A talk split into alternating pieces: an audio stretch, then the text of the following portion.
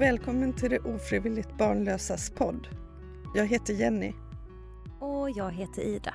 Idag ska vi prata om destinationen Mexiko.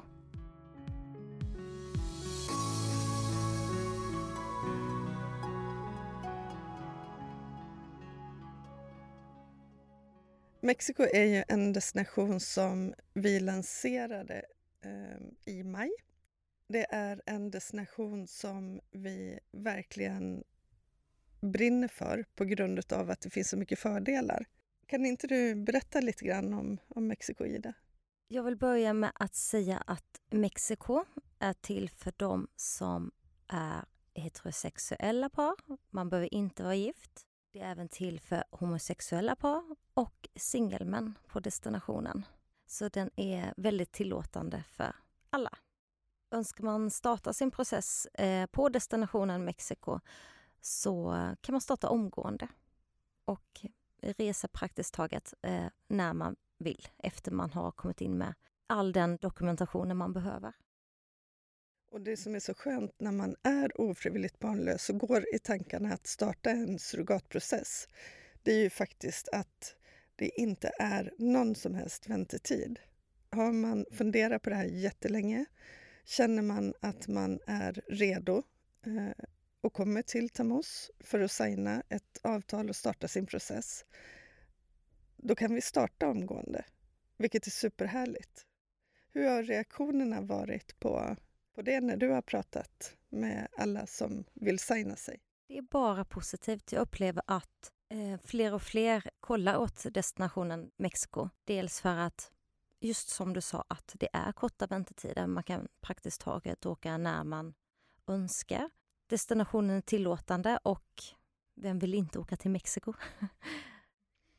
Mexiko är ju fantastiskt. Det är ju så härligt, för det man kan göra då det är att kombinera en, en resa med ett klinikbesök eh, och i samband med det också dra fördelarna av att eh, ta lite semester.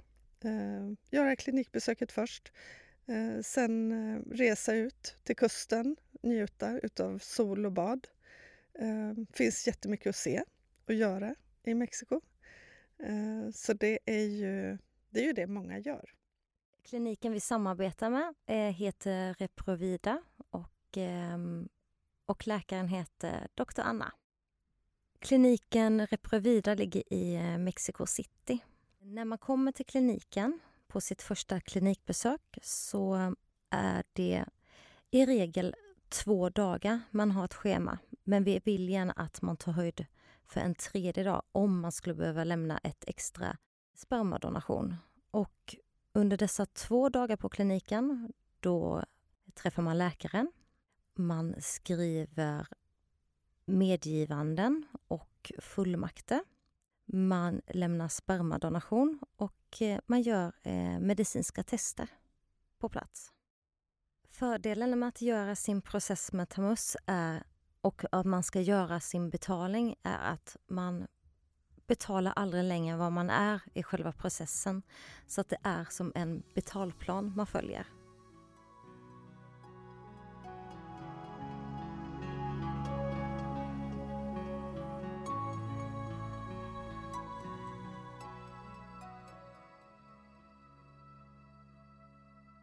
när man vill starta upp sin process i Mexiko eh, så träffas vi först, eh, antingen via Teams eller på vårt kontor i Stockholm. Och där går vi igenom de individuella förutsättningarna. Och så startar man upp som blivande förälder med att eh, samla lite dokument. Eh, man signerar lite dokument och därefter så tar vi kontakt med kliniken för att reservera en tid Eh, för klinikbesöket. Klinikbesöket eh, bokas till eh, två dagar. Vi rekommenderar att man sätter av ytterligare en dag på plats och därefter så kan man sen resa hem och sen så kommer man till Mexiko i samband med förlossningen vid nästa tillfälle. Så det är två resor som man gör till den destinationen. Under tiden för klinikbesöket så är det ju inte ett schema som är fullspäckat hela dagarna utan vad man kan göra då, det är att dra fördel av att man är på plats. Eh, man kan se sig om i stan. Man kan också kika runt lite för att se var man ska bo vid det tillfället när man kommer före förlossningen helt enkelt. Så att man känner sig bekväm med sitt kommande boende och det området som man ska tillbringa sin första tid tillsammans med sitt barn. Det som är viktigt att tänka på när man eh, startar upp sin process i Mexiko det är att man inte kan reservera tid på kliniken förrän man har gjort dokumentationen som ska göras och skickat in den till oss. Då kan vi boka in klinikbesöket.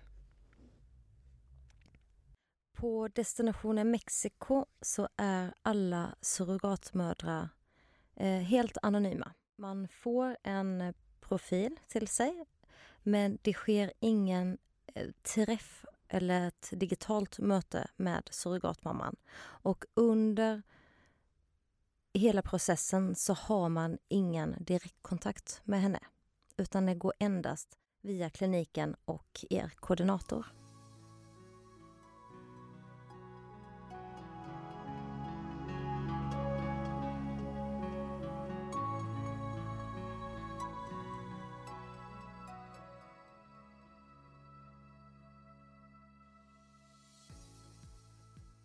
Vi tycker att eh, det här har varit en fantastisk destination på många sätt att börja samarbeta med för att eh, redan efter ett par månader eh, så har vi ett flertal graviditeter som är pågående.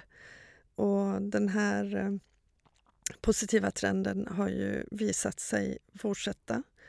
Så de som gick in i Eh, en surrogatprocess i början på sommaren har redan kommit väldigt långt eh, och eh, ser fram emot att bli eh, föräldrar under 2023. Om det är så att man går i tankarna att eh, starta upp en surrogatprocess och har en längtan efter att få tvillingar så arbetar vi så att Eh, man gör en dubbelgaranti vilket innebär att man har två parallella processer med två surrogatmödrar. Det här gör vi för att eh, en tvillinggraviditet med en surrogatmamma är en högriskgraviditet och vi vill inte utsätta surrogatmamman för att eh, mista sin hälsa på något sätt. Eh, vi vill heller inte att det ska bli en komplicerad graviditet utan det man gör är att ha två singelgraviditeter där man gör graviditeterna parallellt med varandra.